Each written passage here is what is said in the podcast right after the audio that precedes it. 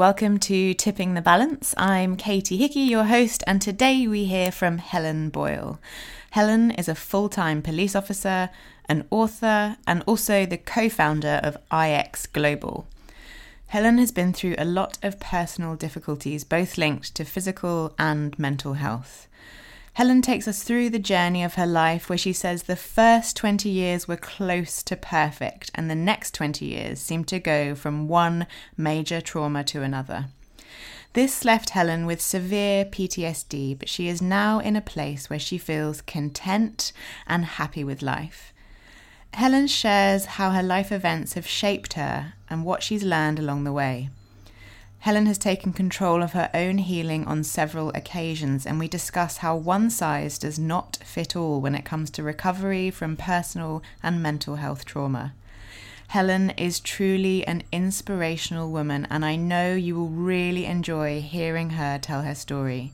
Please remember to subscribe to the show and share with someone who you know will enjoy hearing these uplifting and inspirational stories. Welcome, Helen. Welcome to Tipping the Balance. I know that you have had a wealth of life experience. Um, you've been through a lot of personal kind of trials and tribulations, um, health issues, and here you are still still going still fighting strong actually you're so inspirational you know starting your own business. I know that you're still working with the police. It's just yeah. you are you're fascinating. I find it fascinating. So um, i think do you want to just introduce yourself and say kind of uh, you know where you're at now and then we can delve into yeah. some of the other stuff I find it really strange when people say that, oh, you're inspirational, because I just, that's not how I feel. That's not who I feel I am. But people do say it quite often. So, but I'm glad. I hope, I hope I do inspire people. Um, so yeah, like you say, I'm currently co-founder of IX Global, which has been going, I think we officially launched just around a year ago. And um, the business has just gone from strength to strength over the last 12 months. And, you know, it's been difficult. It's, it's absolutely a roller coaster. From where I was 12 months ago, it's absolutely amazing. And uh, like you say, I still am a full time police officer as well. Um, through choice, you know, the business would allow me to stop working. Um, I, I don't need the police income, but whilst I can still do both, that's what I want to do because I want to pay my mortgage off and you know be comfortable. So whilst I can do both, that, that's what I'm going to do. Um, so yeah, it's uh, it's nice to be in a position of feeling quite content at the moment after you know the last 20 years. Um, it's a nice feeling. And do you want to talk a little bit about your role with the police? Because that in itself is is fascinating. Yeah. So i'm um i'm a family what they call a family liaison officer um which means you'll you'll hear if if somebody has been murdered or or a very very serious offence where people are likely to, to die, uh, you'll hear in the in the press that they'll say especially trained officers are with the family, and and that would be me.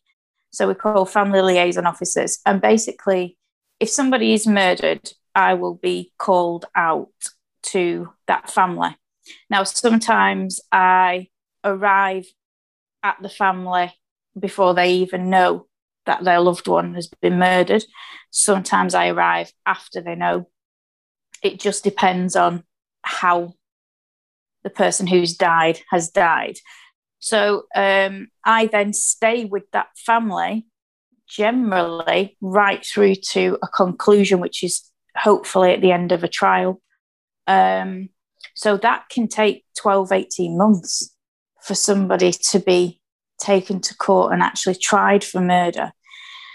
So it's a very, very challenging role. You are thrown into a family's life at the worst possible time ever. They don't know you from Adam. You have to build up a very quick relationship. You've got to very quickly think on your feet and you know um, you're also there as a police officer because a lot of the time somebody who's been murdered, it's a lot of the time it's a family member, and that murderer could actually be there in that room. And so you not only are you looking after the welfare of the family, but you're also watching and um, you know just just seeing what what happens. So uh, it's it's extremely challenging. Mm. Uh, it's mentally draining. The hours are very, very long, especially within the first few days. Uh, you know, I could be at work for 20 hours and then go home for a few hours and then back out at the family again.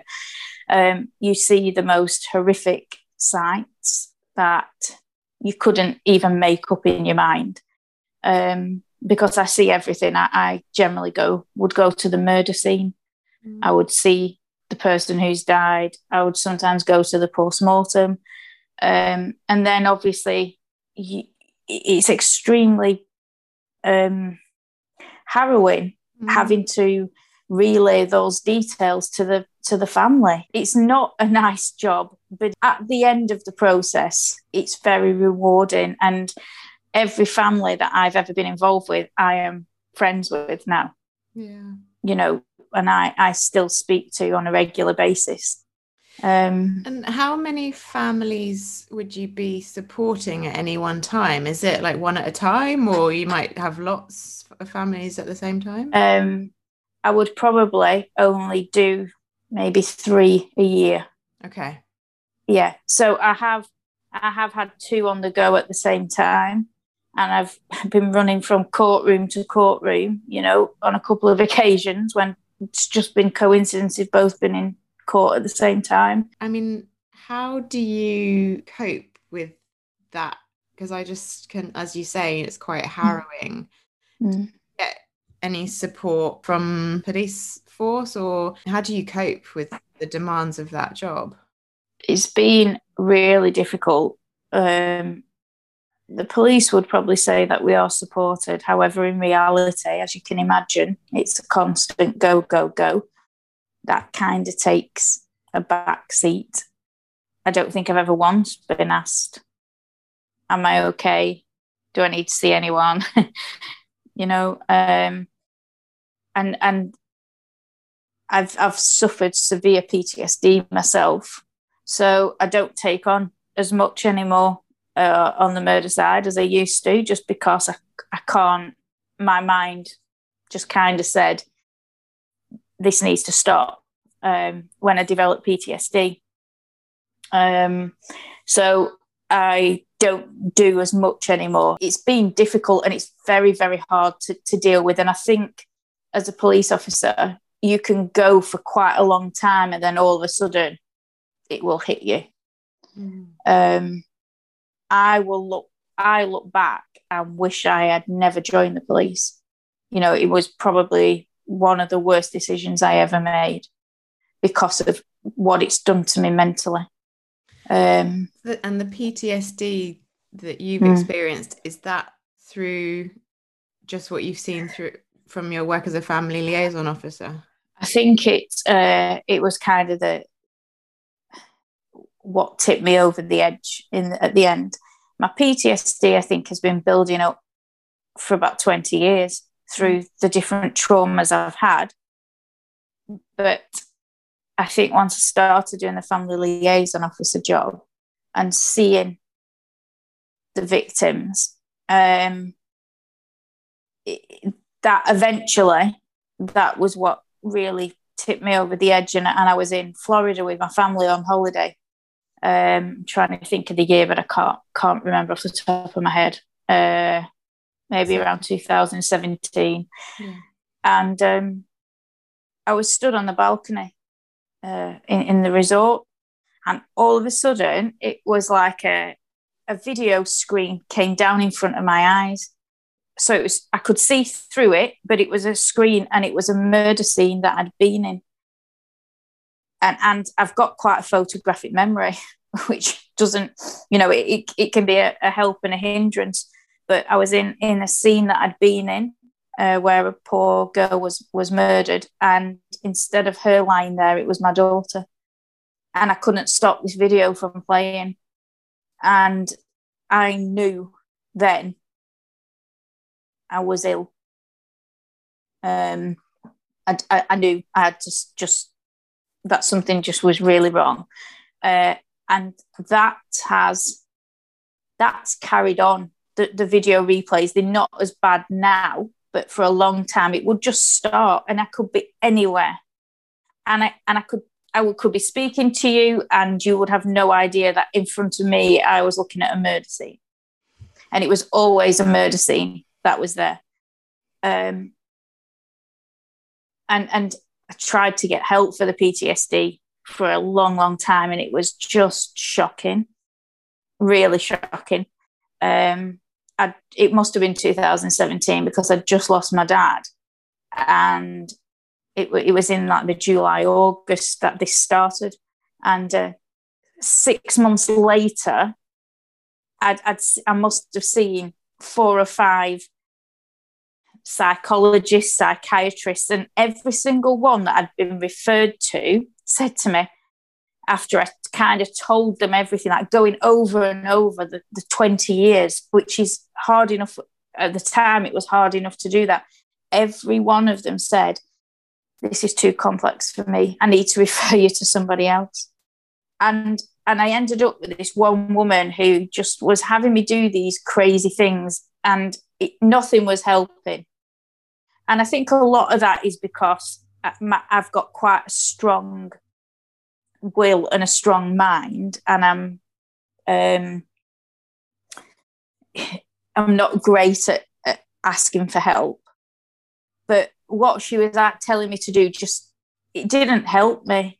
You know, it just I can I could see what she was trying to do, having me when something started, like when a video started, she would, for example, if I've got a pen in my hand, I would have to pick up the pen and I'd be have to touch the pen and and think to myself, what does this feel like? It's plastic, it's long, it's cold, uh, and that was supposed to kind of bring me back to a reality or touch table and say, right, I'm here. I'm, that didn't help one bit that did not stop the videos. That didn't do anything for me. Um, so in the end, I, I stopped.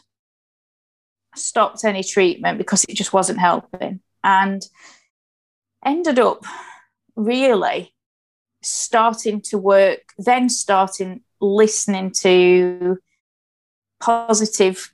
Um, it wasn't podcasts really at the time, but positive videos or started to read books. And I actually started uh, looking into why my brain was doing this, you know, why my mind was doing it. And once I actually understood why this was happening, it, it kind of started to get better. Mm. I think I just need to know why. Why yeah. is this happening? I, I I kept trying to explain to the psychologist and the psychiatrist or whoever they were I know this is real. You know, I I know that this is my mind. I'm aware of what's happening to me, but why is it happening? Yeah. Just tell me a reason why. What is it that's triggered this in my head? Mm-hmm. Because once I understand that, I can deal with it. But nobody could tell me. No one could explain it to me. And I started following Joe Dispenza, and that was just like um, things just become clearer. And even now, I will, if I start to feel a bit overwhelmed, I will go back and listen, even just to one talk of his, you know, to make me think, right, I've got this. It's it's because of X, Y, and Z. Yeah. Is that the guy who wrote the book You Are the Placebo? Was he, he paralyzed and he he, cu- yes, he cured yeah. himself? Yeah. yeah. Dr. I've, Joe Dispenza. Yeah. I have read one of his books. It's called mm. You Are the Placebo, where he goes through yeah, yeah his experience. Yeah that, that's amazing. So i was going to ask you what was it that you read that you know yeah. made that click he's, he's, wrote a lot of books and, and he does lots of videos and um you know i did spend a long time and then obviously once you start watching one video it leads you on to another one and and there's a man and i can't remember his name um but he he does like cold water therapy. Uh i've forgotten his name. He's got a beard Ice Hof, Iceman Hof. That's him. Yeah. yeah. and just even listening to him and listening to other people who have overcome. There was another guy who'd completely overcome cancer without any treatment, and it it just just listening to them and having reasons why things happen or why you feel that's what I need. I just need to know why, mm. and I can deal with it then. Mm. It's that not knowing for me. I need to know exactly what's happening it's like if I if I went to the dentist, I want to know what they're doing. Yeah. Right. I'm going to give you the injection. I'm going to put this in. I'm going to. I, I want to know what they're doing. Yeah. You know. yeah. I think that is big part of the reason that I wanted to start this podcast. You know, because everyone's different, and mm. everyone. Yeah. You know, that I have spoken to pretty much so far are people that I know or that I've met, mm. and mm. and actually everyone has gone through stuff some people have gone through more than others okay yeah obviously um but everyone deals with it in a different way and i think yeah. and that's what's great you know someone might listen to this and hear hear some of the things that you've been through and they might you know get hope or think actually yeah that really resonates with me or yeah. have a breakthrough just hearing hearing your story. So that's the power, yeah. isn't it, of sharing exactly your yeah. story. What was it that led you to join the police? Because I know you're saying that you I wish you had no idea. I honestly have no idea. I had had Lucy, and I was flying for Virgin uh, Virgin Atlantic at the time. And when she was nine months old, I went back to work and need, I needed to go back to work. Um, and after maybe six months, I realised that it was just too difficult being away three, four nights a week because obviously it's all long haul. At the time, it wasn't like like now they do lots of very quick turnarounds, one night home.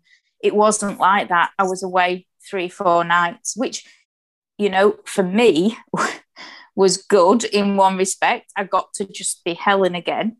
I could go to sleep. I got full night sleep. I could go shopping. I didn't. I didn't have to think about anybody but me. Um, which may sound quite selfish, but I, I just needed that at, the time. Yeah. However, I was also, yeah, I was also very conscious that my husband was at home with Lucy, and his mum used to come and stay at our house whilst I was away uh, before she went into nursery school. So um, it, it was just in the end, it was just too difficult to be away. And why I thought joining the police and doing shift work would be any easier, I do not know.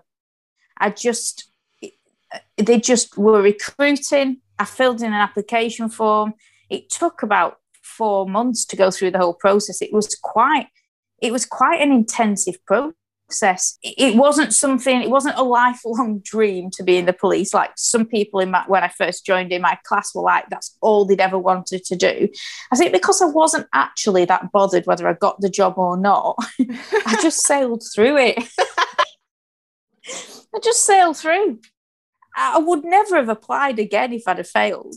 I just, you know, it's not something I would have done again, but I just got through. And I remember on day one, I was sat sat in this room with about 30 other people in a big semicircle and I just it just suddenly dawned on me and I thought what am I doing here? Why what why am I sat in this room joining the police? You know and I'd got my nine months of training ahead of me with a 18 month old baby or 15 month old baby and I just what am I doing and um, I never, I've never loved it, regardless of what I've done. You know, and, and obviously when you first join, the training's really difficult, and then you're out on response. And I, I worked in the city centre of Manchester, so I was working weekend nights, rolling around the floor. I'd never been in a fight in my life. No one had ever punched me. No one had ever touched me, hit me. And so, talk about a shock to the system.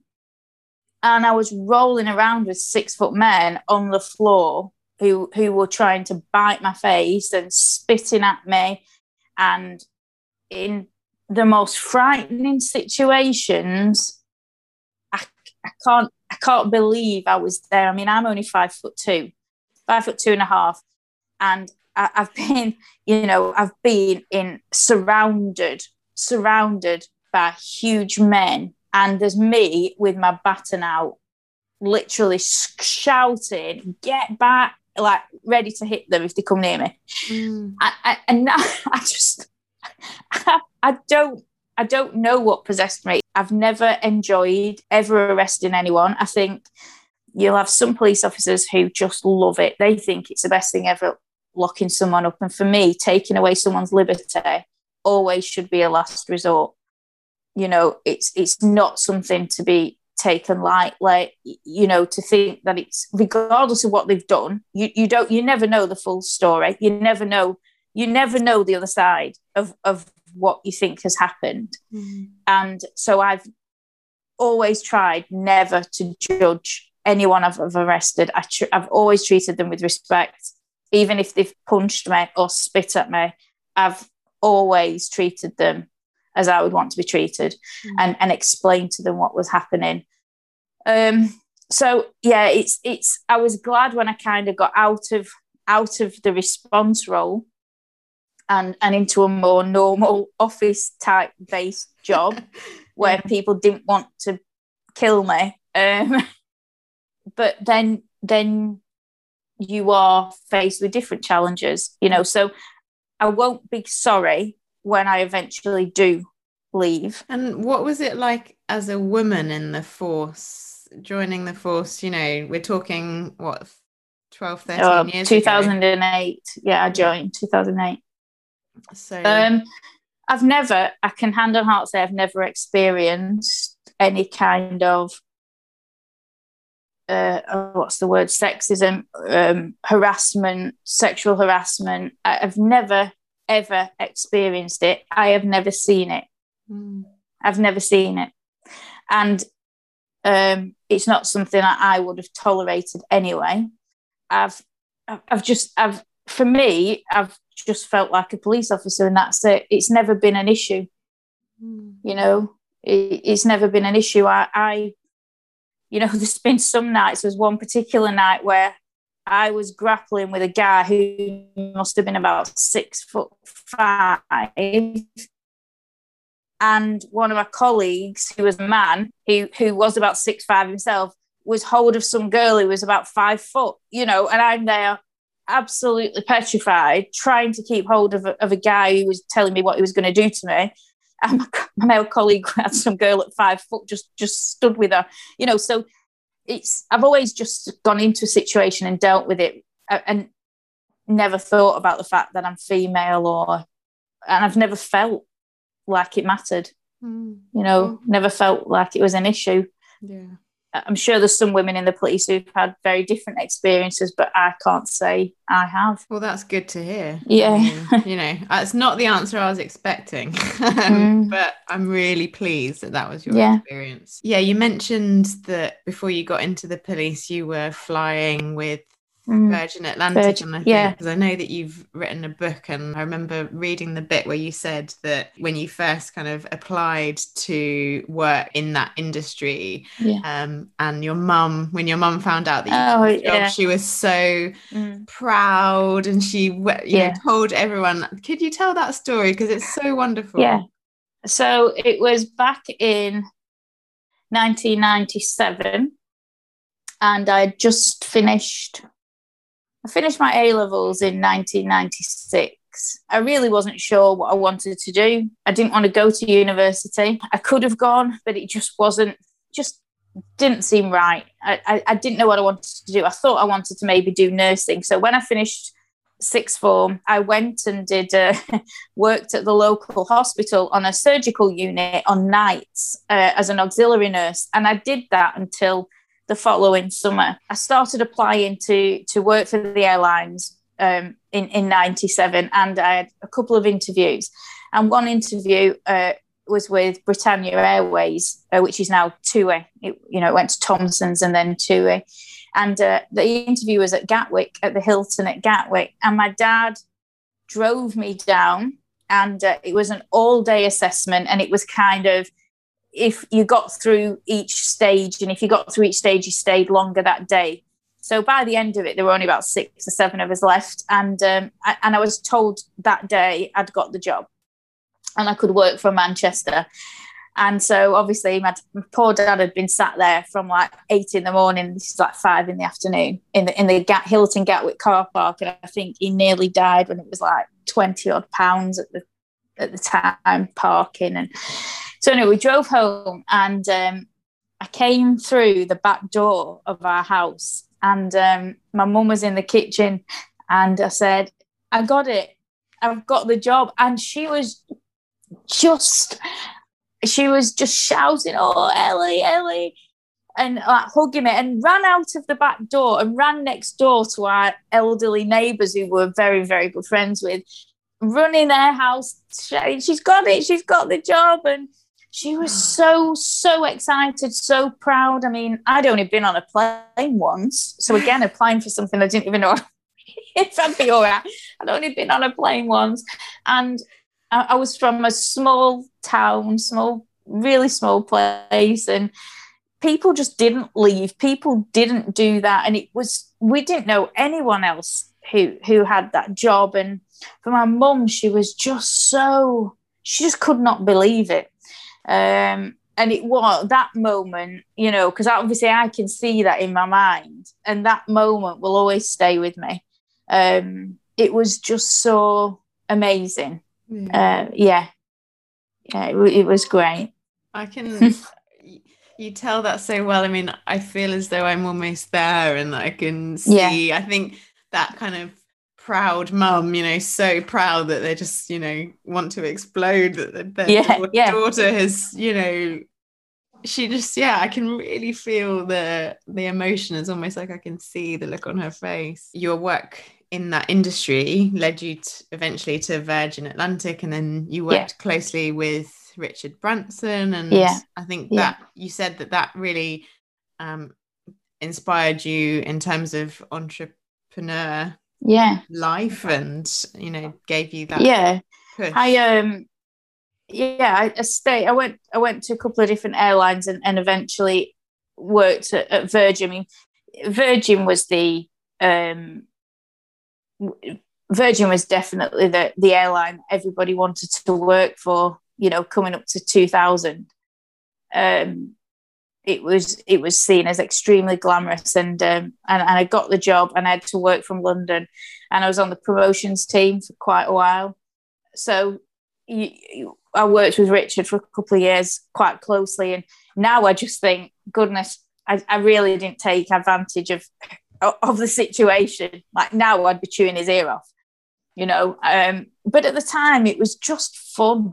He was he he is what he is what you see. There is no other side to him. That the person that we all see on the television on interviews, it that's who he is. There's there's no difference, you know. And some people love him, some people hate him, but he is a genuinely lovely man you know who wants to make a difference obviously when you're around people uh, who who are so inspirational and and so driven you it kind of just rubs off and you just start thinking like that and and you hear things and and i kind of I, it was at that point i knew there was more for me. I had no idea what. I didn't I, I didn't know where to start but i knew there was more for me. Mm. I, I knew that having a job wasn't what I wanted. I mean, it took a really long time to started my own business really. So it took a really long it was another 20, you know, 20 years, 18 years until I took that leap, but I always knew that in me was was something else, something more, but it just wasn't the right time. You talk in in your book about your childhood and you know mm. it, that it was you know idyllic and how you know your family now joke that you kind of grew up in a gingerbread house yeah. and everything was everything was perfect and yeah you, you had a wonderful mm. relationship with with your mum and dad do you want to share a little yeah. bit about that yeah so like you said i had I honestly had the most amazing childhood and now i kind of think do you get do you get both you know do you get an amazing childhood and a wonderful relationship and a long relationship with your parents forever. You know, I, I kind of sometimes I think I looked out you know, and that was it. My 20 years was done. Um, but I had a wonderful, I mean, I've got one sister. We had a brilliant childhood. I can't, there is nothing in my childhood I would look back on and think that was horrible or that was not a great situation. It just didn't happen. I think we were very cocooned, Catherine and I. You know, my mum and dad were extremely protective, and I see that in me with my daughter. And I think it's, it's even worse for my daughter because with me being in the police and seeing all the horrendous things, I'm even more heightened to, um, to, to things that could happen to her. Um, so I, I, did. I had I had a great time, a very reserved childhood, very reserved upbringing. Um, we weren't even allowed to watch things like EastEnders, you know, because my dad felt it was too violent. So I never saw any violence. We weren't. I didn't hear anything um, that children shouldn't hear. Um, and then, like you said, I, I, I got the job with the airlines in summer, July 1997. Um, I met met my husband a week before I went training. I was 19. And it was whilst I was training with Britannia um, for the six weeks that halfway through that, I got a call from my dad one night just to say, Your mum's not well. She's, uh, we were shopping at, at Asda and she's just started talking utter rubbish and collapsed. So they've taken her to the hospital, but she's okay. She's back home. There's nothing to worry about. She had some kind of seizure. I was I was really concerned, but my dad reassured me. And um, after I, I, I, had the graduation, and my mum and dad and my sister came down for that. It was at East Midlands Airport, and um, again, that was a day that my mum was just beside herself. You know, she was so proud. First time seeing him in this horrendous, horrible uniform, looking back, and um, you know, she she was just overwhelmed. And uh, I started flying out of Manchester Airport, and it was in maybe the September, October, and um, I came back from a flight, and there was notes to ring my grandma. So I rang my grandma, and I knew that my, it was my mum. And she said, "Your dad's on, on his way for you. Your mum's not been well." But again, she was playing it down. My dad picked me up, and he said. Um, your mum's got a brain tumor. And I just absolutely fell apart in the car. For some reason, for a few years prior to that, I'd had, it was almost like a fear of, of brain tumors. And I have, I don't know where that had come from. I don't, I don't, I'd obviously heard something or seen something as a teenager that, and it had stuck in my head. So this was almost like my worst nightmare coming true. Mm. And my dad said, Look, it's right at the back of the head. They're going to give us some medication. They think it could have been there. And for some reason, it's just triggering these fits because she had like a seizure. He said, You know, everything's going to be fine. So my mum was okay. You know, she didn't have a, a, another fit for a little while. And then on the 1st of December, um, she had a really bad fit and the ambulance came and um, she never she never came back home that was the day she left she never came back home and she was rushed to the hospital and um, eventually they did another brain scan and the, the doctors my, my sister was was away with uh, with school at the time the doctor said to my dad and i she's got a, a brain tumor but it's right at, at the front of her brain um, now we knew from like the two months before when she'd had the scan, there was nothing there. Nothing. There wasn't a second tumor, so we knew this was rapid. To to you know, and she was completely unconscious with my mum. So they rushed her to um, the neuro unit um, in in Preston, and she was put onto a ventilator and all sorts of things coming out of her head to release the pressure. Um, it, it was absolutely horrific. And things happened that night that uh, will never leave me. And, and it's not anything I've ever talked about, but things that I heard being said by the nurses, you know, I, I couldn't even tell you, but it was awful. And um, a couple of days later, they decided to operate and they took my mum to theatre and my dad and I were at home and, and the hospital was around 40 minutes from us. I wanted to go, um, but I didn't. I didn't drive at the time. I, I, I'd passed my test, but I didn't. I didn't have a car. So my dad said, "Look, there's no point going because she's going to be in theatre for like five hours. They'll ring us and we'll go on after she's out." Anyway, within an hour, we got a call to say, "Can you come on?" So we both knew. We both knew that things were bad. So we arrived at the hospital, and the consultant took us into a room and said, um, "I'm really sorry. She's got a few months to live. The the tumour's growing out the centre of her brain. If I removed it, it would grow back. Um, there's absolutely nothing we can do. I don't remove it because it will paralyse her down the left hand side. Um, um, that's it." And she was uh, 43, and uh, I kind of came out of the room. I went into tunnel vision, sat there, and just in absolute disbelief. And, and my dad just asked a couple of sensible questions, you know, kind of where do we go from here? What will happen?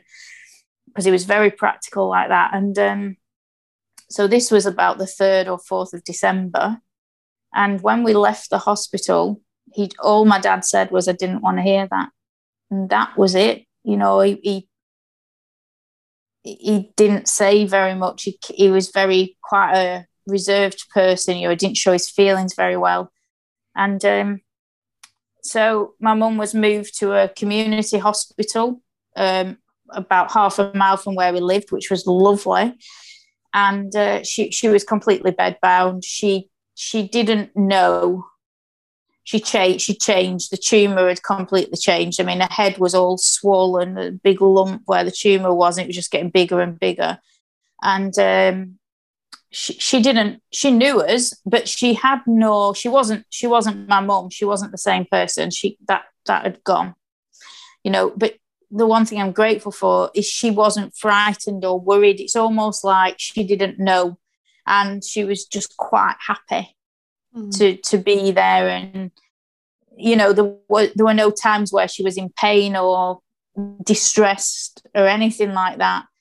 Uh, and then um, on the 5th of february um, i went down to the hospital i had a car by them and i went down to the hospital around 10.30 in the morning and um, opened the door and knew i knew she was about to die i knew instantly and I rang my dad and, and said, You need to come down now.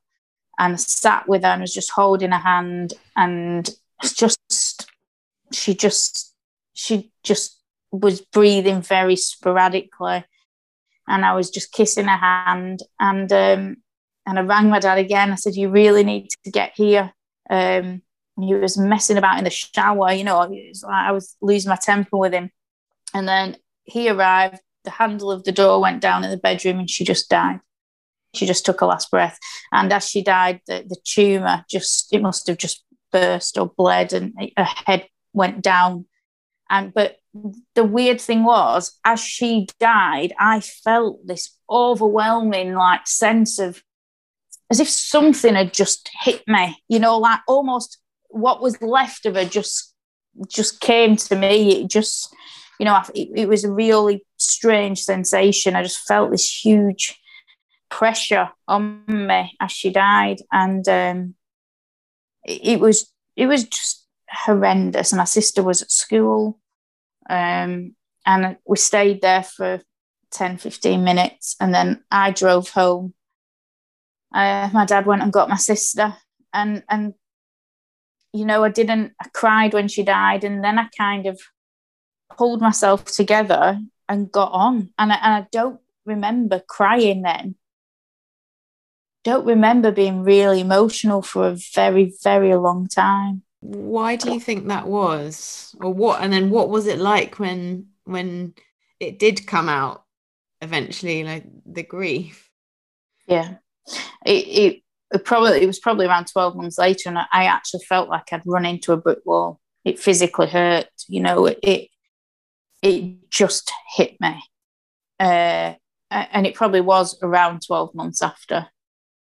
I don't know why. I, I think because my dad was very matter of fact and he was very practical. He didn't show any emotion. I never once saw my dad cry. Never, I've ne- never once saw him cry. And Even after your mum died? No, no, no, nothing. He was just very organised. You know, he had the funeral director phone numbers in his wallet and in his uh, diary. You know, he's just. So I don't think I felt. I don't think I felt I could be a gibbering wreck. My sister is like the opposite to me. Catherine just is very emotional, constantly crying constantly crying, you know, I'm trying to think of something a few weeks ago and I messaged her. Uh, and she was just like, I'm, I'm crying my eyes out, you know. She's constantly crying and very, very over emotional, whereas I'm very quite like my dad, quite reserved and and I just I, I just got on. I, I just I've always been very much. It is what it is, and you can either deal with it it's not going to change. So you have to deal with it. And I've always faced up to everything. You know, I've, I've it's like going back to needing to know exactly what's happening. Uh, you know, at each point, some you know, if I'm having a tooth out, I need to know what's happening.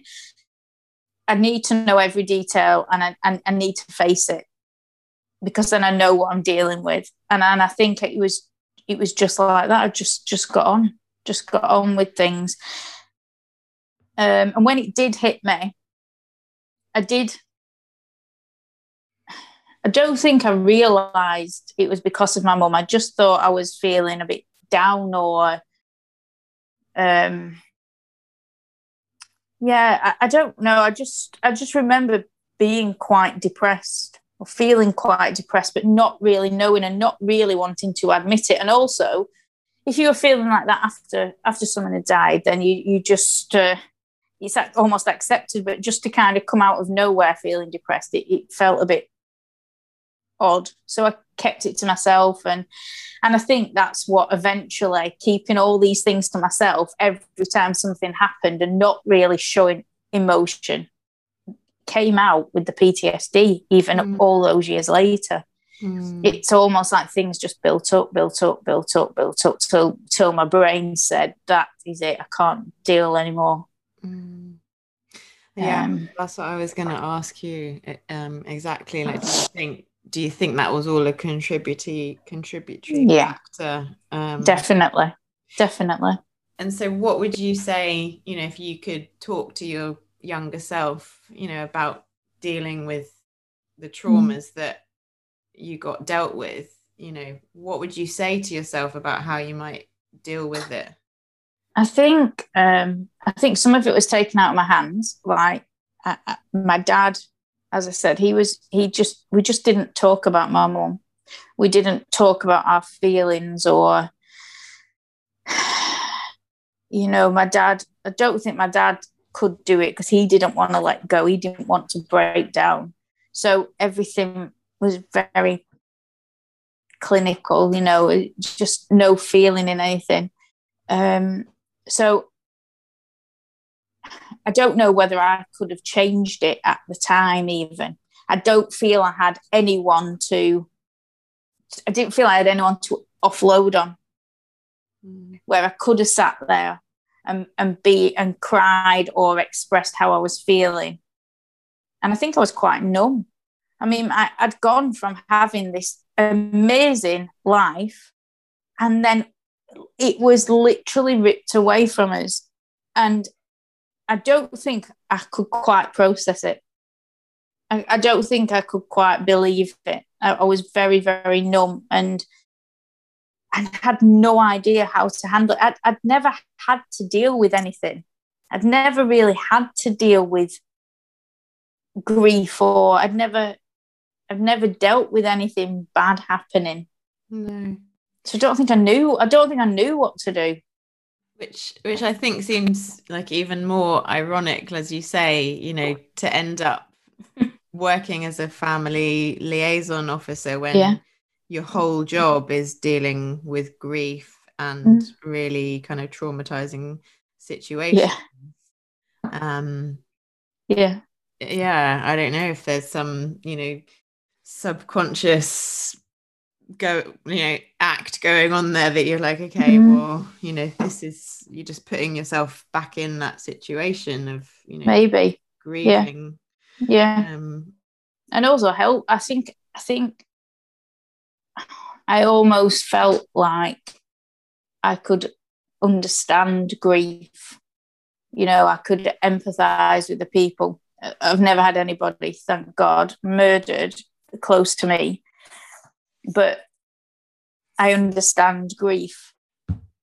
And I've always been quite a people person and been able to kind of ad- adapt and to, to how, how they are.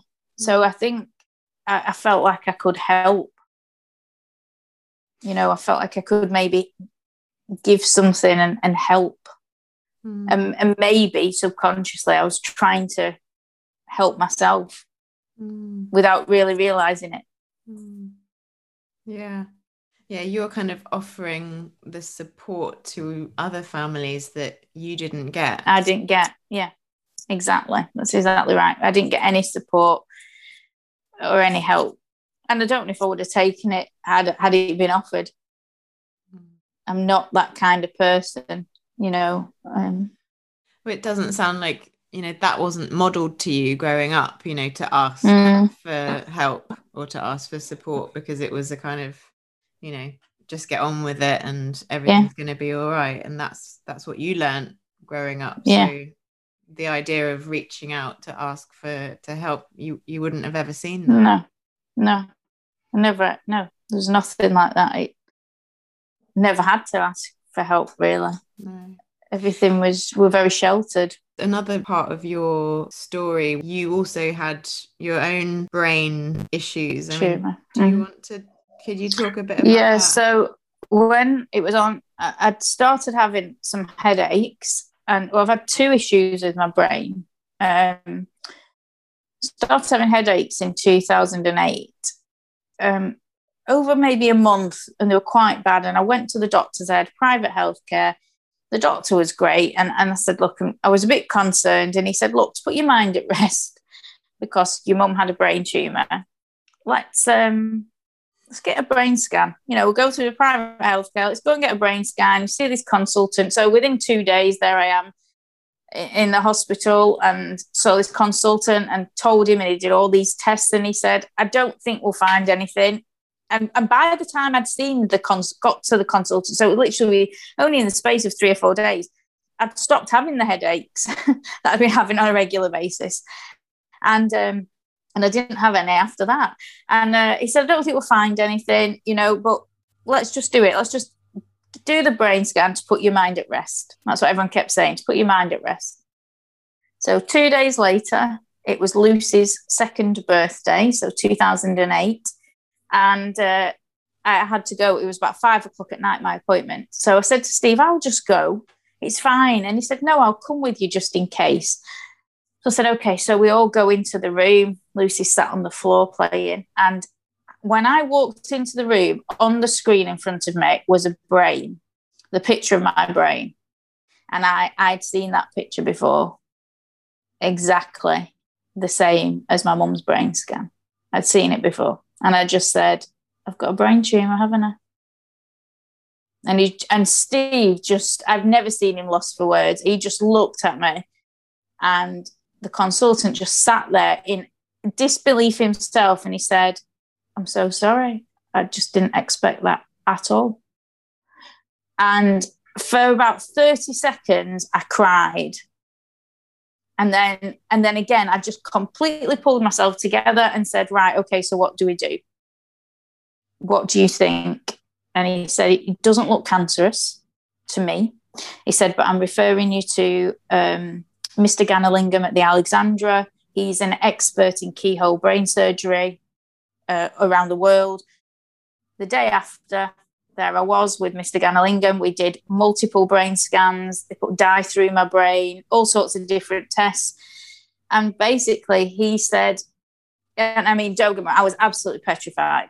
I was petrified. My sister was just in pieces. my dad was, again, when I rang him and said, Dad, I've got a brain tumor, he just said, Oh, Ellie, And that was it, really. You know, like, right, okay. Like, whereas my sister was just in hysterics. And um, I went and and when it once all the tests were complete, he said, I this isn't cancerous. This could have been there your whole life. Mm. He said, I don't know if it is a complete tumour. He said, unless I went into your brain, which I don't want to do because there is nothing wrong with you.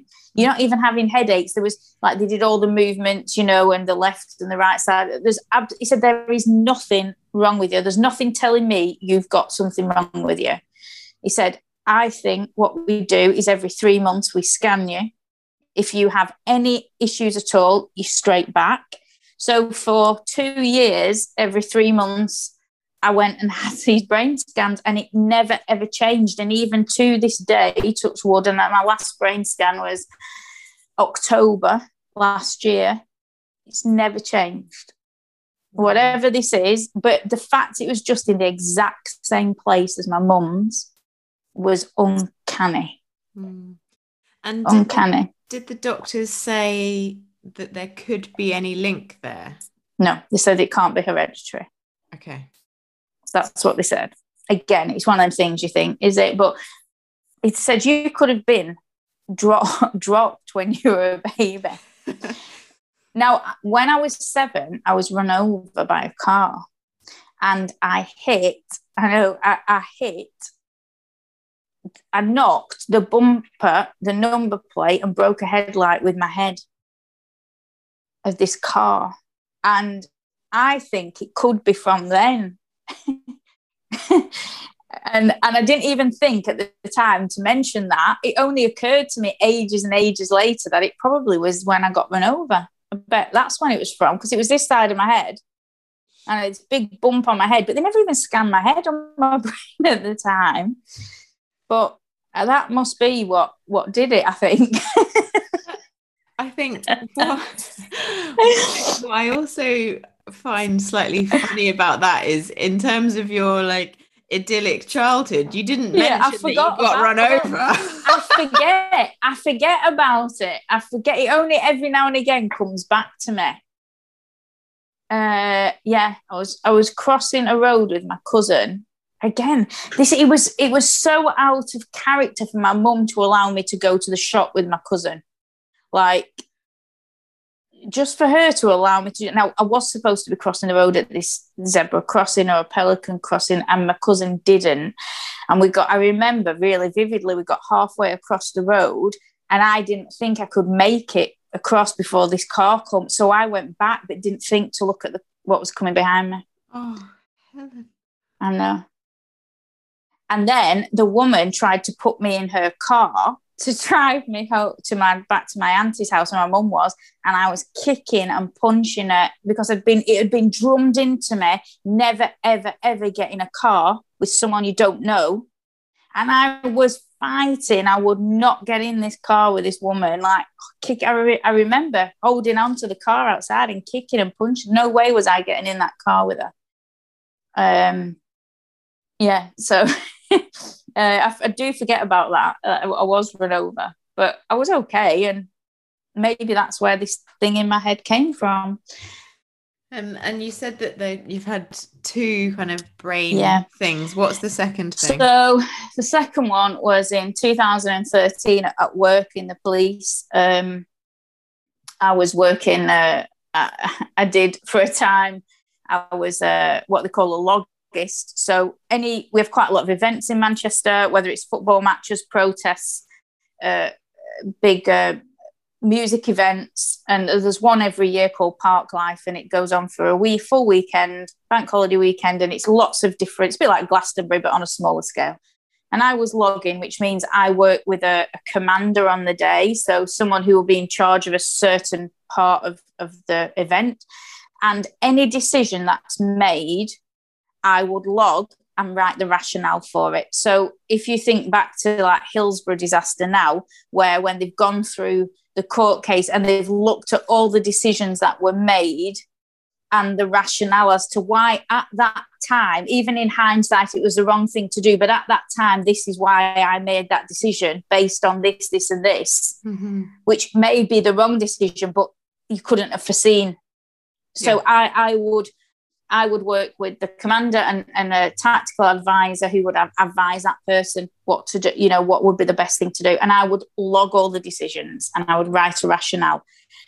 And um, this one particular day, it was boiling hot. I didn't have my hat on because uh, it was so hot. And right in front of me, the police were were bringing this guy out. He was off his head on drugs or whatever.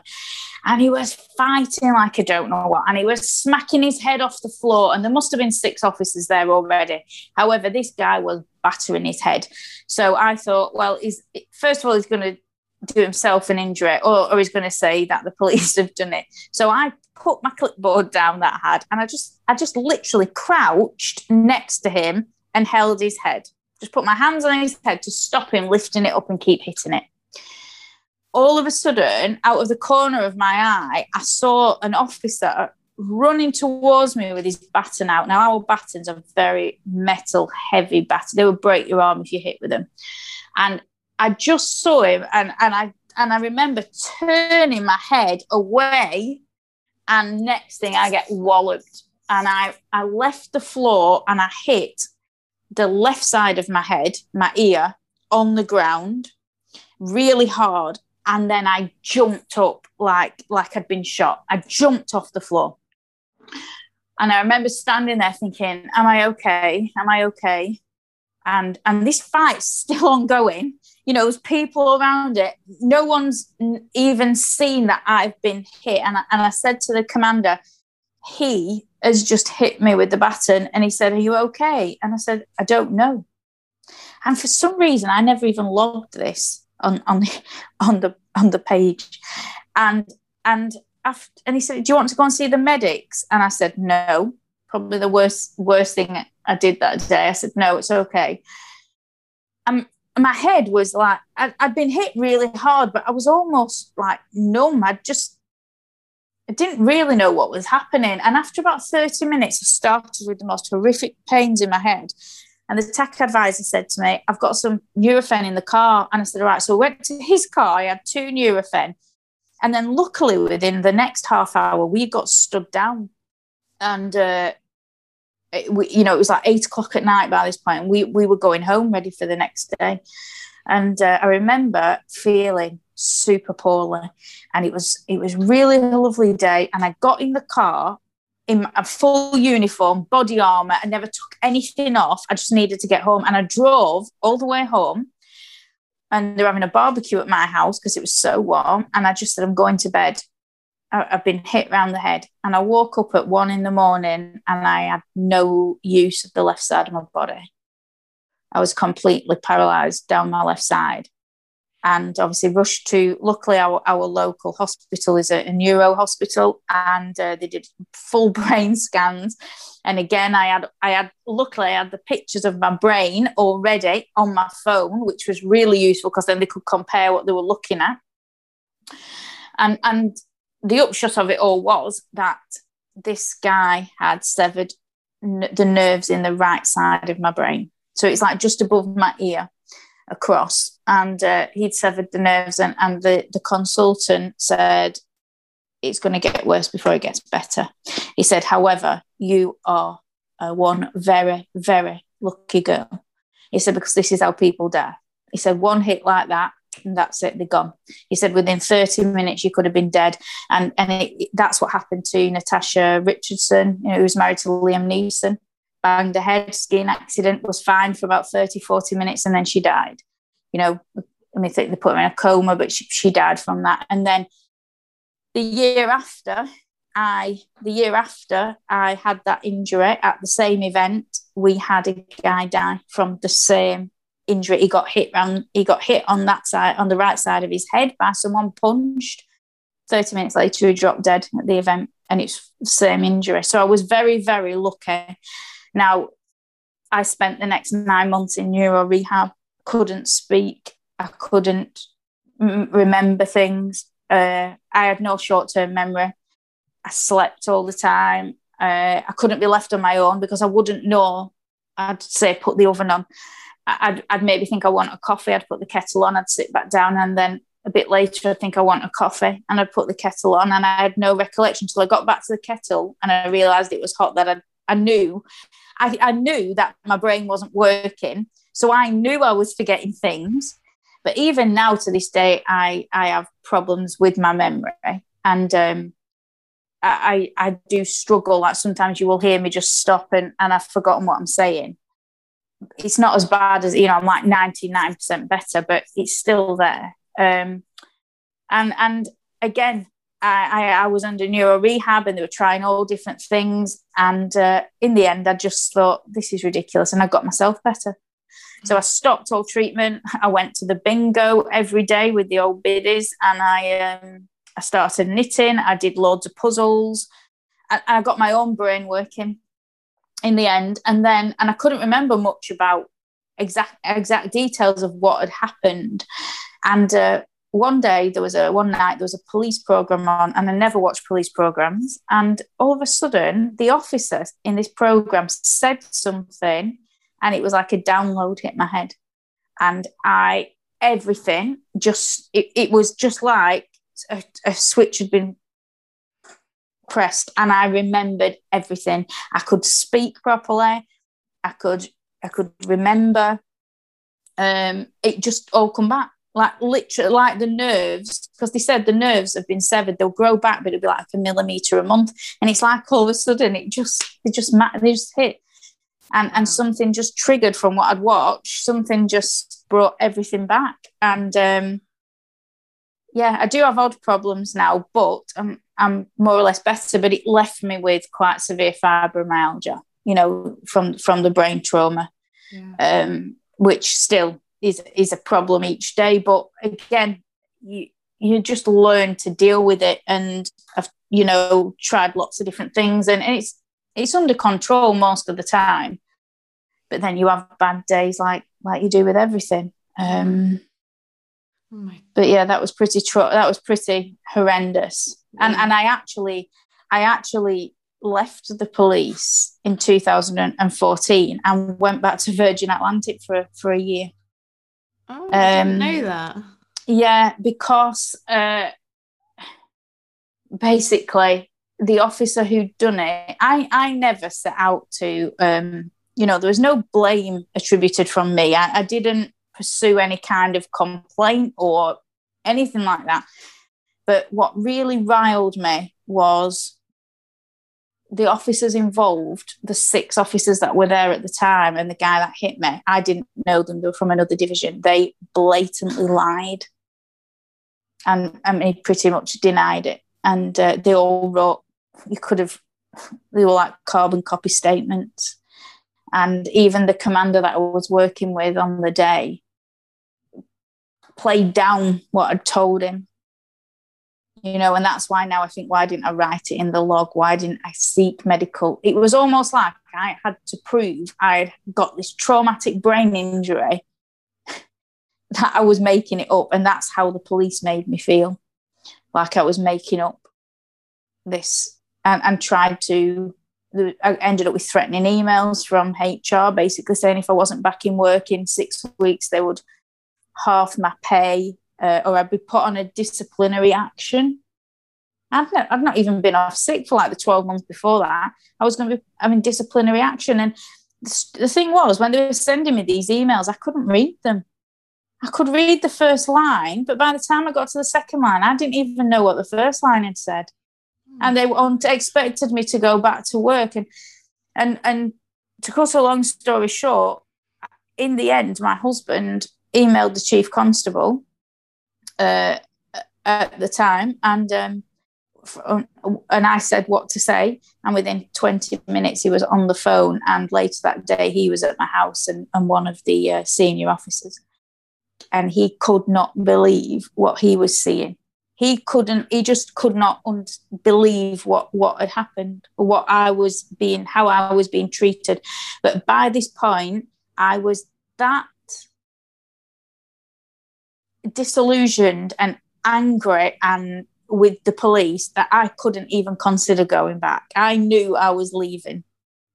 I was I, I just felt like I had I had provided them with being a brilliant officer, always the first one in, always the last one to leave, going above and beyond all the time. And when it came down to it, I was just a number that no one gave a shit about. And there was no way I was working for them anymore. And and the chief constable said, please let me try and sort it. And I said, I appreciate that, but no. And once I got better, um, I, I emailed Virgin Atlantic and, and literally pretty much walked back into a job. And so for 12 months, I went back flying. And um, it was great. It was it was really what I needed. Yeah. I kind of needed to put that to bed. I didn't realize it when I joined again. I, I expected to stay there, but I actually feel like I needed to put it to bed. I needed to know I'd made the right decision leaving when I did, mm. and I had. Mm. It was great, but it was too much for me being away, and I wasn't as young as I was the first time round. and then I unexpectedly I got a phone call from the chief constable's secretary one day, and she said, "Helen, uh, Mr. Fahy has, has nominated you for an award. I can't even tell you what the award was for. I think it was made up. Um, we've got we've got an award ceremony, um, whenever it was, would you come? And I said, yeah. And when I went to the award ceremony, he took me to one side and said, please, will you come back? Will you consider coming back? Come back in as if you'd never left. Um, you know, you, you, you come in at the same salary, choose where you want to work, do whatever. He said, I, I want to make it right. And I knew it was the right thing to do at the time. And, and, and I did, and I went back. Um, so I had a year off the police. I know, and and now I do think people said, "Oh, you do? Why would you come back?" And, and I don't know, and I don't have an answer. I I think what a lot of people might be wondering, hearing you share that story, is did you ever feel like you wanted to pursue the officers that had lied? You know, because that it, it seemed very unfair it was really difficult because uh, the officer, I got a copy of everything. So I got a copy of all the statements and I got a copy of his record. And funnily enough, he should never have been working that day because he was out of date on what they call his OST, which is your officer safety training. So the fact actually being out on the streets, you have to be in date of uh, like the, the regulations. It's like a yearly checkup of how to use your handcuffs, what restraints are acceptable, you know, if you're going to hit somebody, where should you hit them? And what, you know, what's going to cause the least damage. You know, it's just knowing the laws around everything. He wasn't even in date, and the not on, and the de- not on the head is the clue. Don't hit not on, the, the head. head. That's that's like the last place you should ever hit anyone. Yeah, and and the day after he hit me, he was on an officer safety training course, which was quite funny. Um, I did once I left, I did try, I spoke to a solicitor. and again, it was their word against mine. Yet no one could explain then how I went to work absolutely fine and came home with a traumatic brain injury. it yeah. was just, well, well, that's, you know, it's, it's your word against against his. I was never after the officer. He just made a bad decision and I don't know what he was trying to do. I don't know if he was just one of them overzealous officers and maybe saw thought he saw something that wasn't happening. Maybe didn't know recognize me, and I was just some woman. Oh, you know, I, I don't know. I, I, there could be a hundred reasons why he did what he did, but um, yeah. Have you, have you ever seen him again? No, never seen him. It was from a completely different division. So I've never seen him. I, I I've got his face in front of me right now. You know, I'll never forget what he looked like. Um, but yeah, I, I had to I had to put that to bed. You know, I had to kind of let that go. And I think going back to the police on my terms and having a choice of where did I want to work, what did I want to do, I felt like I'd come out on top. It was my decision then. Mm. It wasn't that I had to go back to work. I decided that's what I would do. And um, yeah, and and here I still am. Mm. well, I mean, big respect to you for being able to do that, and I mean, just mm. again, the the theme there of like you kind of taking control of your own recovery. Um, yeah, is, you know, I don't think many people could do that, but you know, you No. you, you recognize that whatever was being suggested or tried wasn't working for you, and you thought, no, I'm gonna Mm. I'm gonna do this, and I'm you know, you took the step. Yeah. yourself. yeah, I'm quite a. I can't be doing with anything airy fairy and oh, let's just try this and let's lie down and picture this beach in your mind. No, it's not for me. Not that will not help. Lie down, picturing a beach, and that doesn't help my brain recover. You know, um, I just don't have time for airy fairy stuff. I, I need. I just need to get on and do it. yeah. So something practical, something that I can physically see, like going to the bingo. Probably lost a fortune at the bingo because I couldn't, I couldn't hit the numbers when he said that twenty six. By the time I'd found twenty six, he'd gone on three numbers, but over time, so I never won anything, but it made my brain work. And over time, and I, I had to walk there, and then I picked Lucy up on the way back. So bingo finished just before school, and uh, finished. So, but even walking to to the bingo, like I struggled crossing roads, and because I'd, I'd get to the edge of the road and I'd look left and right, but then I couldn't remember whether there was anything coming the other way. So I was like some kind of lunatic shaking my head, like checking is anything coming because I couldn't trust myself. I knew I couldn't trust my judgment, and that was really hard because I mm. was always, you know, I, I couldn't do one thing. And because I'd always been a person, especially in the police, where I was having someone talking in my ear, I'd be with a colleague who would be talking, I would be looking and watching and possibly driving, you know, making decisions while all this is going on. I mean, I can listen to three or four conversations and know what's being said. Uh, my brain allows lets me work like that, but at the time when I was recovering, I just couldn't do it couldn't do it. Um, and that was really frustrating for me. Very frustrating. yeah i mean i can't i can't actually begin to imagine what that was actually like you know Mhm. i think unless you've lived through that exact situation you know people can't can't imagine what that must Yeah, it's it's frightening because you almost you know it's happening. yeah I knew it was happening, but I couldn't stop it. I couldn't do anything about it. I, I knew I couldn't remember. I couldn't cross the road.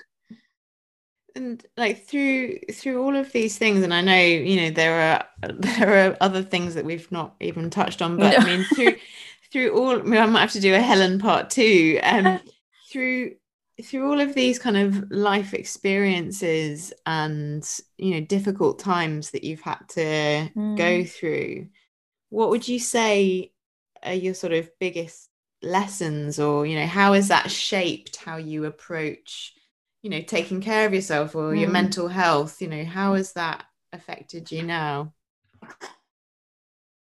I think I, I ask or I talk more now about how I feel. It's it's learned I've learned that I need to be more open. Like I will say to my husband now, because you know, I, I still have quite a lot of bad days. And I, you know, I will say to Steve, I'm I'm not okay. I'm not okay today. I'm not okay in my head. Uh uh, you know, you know, I wake up and I say, I, I don't feel okay today. Things are bad so I am a lot more open than I used to be. Um, I'm more. I think I help. I still help myself more by listening to things, by reading, by you know taking time for me. Um, and I think it's just made me realize that life is so short, and you don't know what's happening, and and therefore I'm gonna I'm gonna follow what I what I want to do. I'm gonna make sure that we have a nice life going to make sure that we have plenty of money that um, Lucy will always be okay. You know, what whatever happens, because I'm always afraid of something happening to me or Steve. That's I can't get away from that. I can't. I no matter how much therapy I have or who I speak to, I have a fear of of Lucy being left or uh, Steve dying or me dying. And, and I can't stop that feeling. And, and that's not nice. Um, because people say, look, you always go to the worst case scenario, which I do. I always go to the worst case. But because for me, if I'm ready for that, whatever else happens, I can deal with. That's how I, I look at things. But it's not, that's not healthy because that the worst case doesn't happen. But for me, on numerous occasions, the worst case has happened. So I feel like I have to be prepared. But I'm learning. I feel I just feel like I've I've learned so much. There isn't anything that I couldn't deal with or couldn't cope with. But I'm just more open, you know. I've I've learned to be more open. I I try to help people as much as I can now. I've I've become you know, I, I, do I do try and do a lot of charity work and, and I do try and help people. So there's a lot of good come from from all of this. Mm. And um, the, the, helping people, like, is that because you know, it, does that give you something in terms of you know you mm. feel like okay, what I've done today is you know has been worth it, or it's it's what is it that drives you to to feel that you want to do that? I just I feel so very even though everything that's happened I feel so very lucky and fortunate. Like I, I have an awful lot um, with the business doing so well. And I always said that if the business once the more money I earn, the more I would do for other people.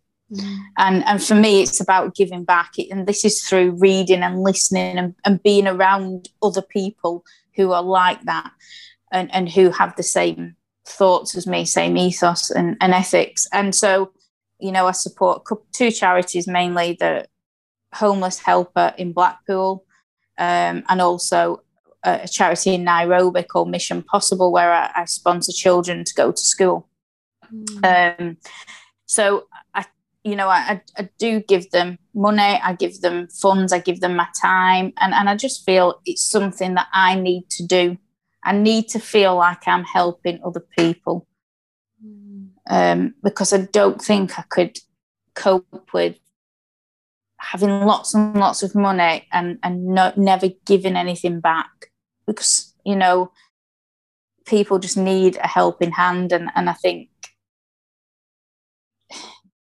we we should all do something if you can afford to you know mm. um, so yeah I, I do I do try to do some charity work and I will do more and more the more successful I am. Mm. I, I will do more. I think it it would be weird to not just touch on the business because we've mentioned it a few mm. times, but um, yeah. a lot of people will be wondering, okay, well, what is this business that she's making so much money that she could do all this charity work? Um, do you want to just talk a little bit about what IX is? Yeah, so IX Global is a company where we're a, we're an educational company uh, and we're a self betterment company. So we predominantly promote uh, financial education, specifically around the forex markets and uh, gold markets, where we teach people to trade on those markets, and we also have uh, financial products that you can use um, where you, you don't have to, to learn anything, but you can have them running in the background to help you make money. And it's basically um, the financial markets, the products that we have only used to be available to the very, very wealthy. But actually now it's, it's becoming more mainstream.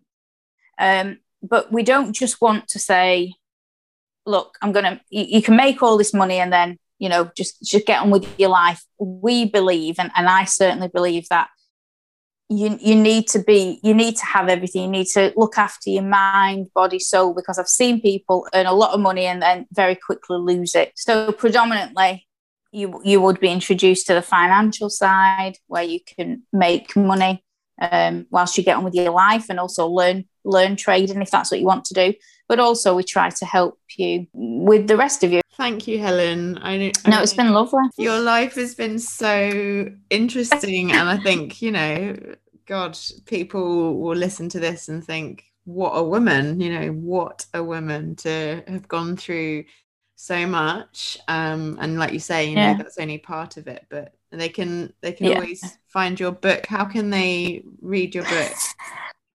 So it's called She's Unstoppable. Um, I'm a co author, so there's a number of ladies in there that have had inspirational stories. In April, I am actually self publishing the book. Um, so it will be in my name. Uh, but you can find it on Amazon and it's She is Unstoppable. It's a pink cover because um, there is there is one, um, like volume one, which is a black cover, but mine is the pink cover. Uh, so you can get it on Amazon or you can download it on Kindle. Thank you, Helen. You've no, thank wonderful. you. It's been lovely. Thanks, um, Casey. Okay, my love. All right, sleep well. You too.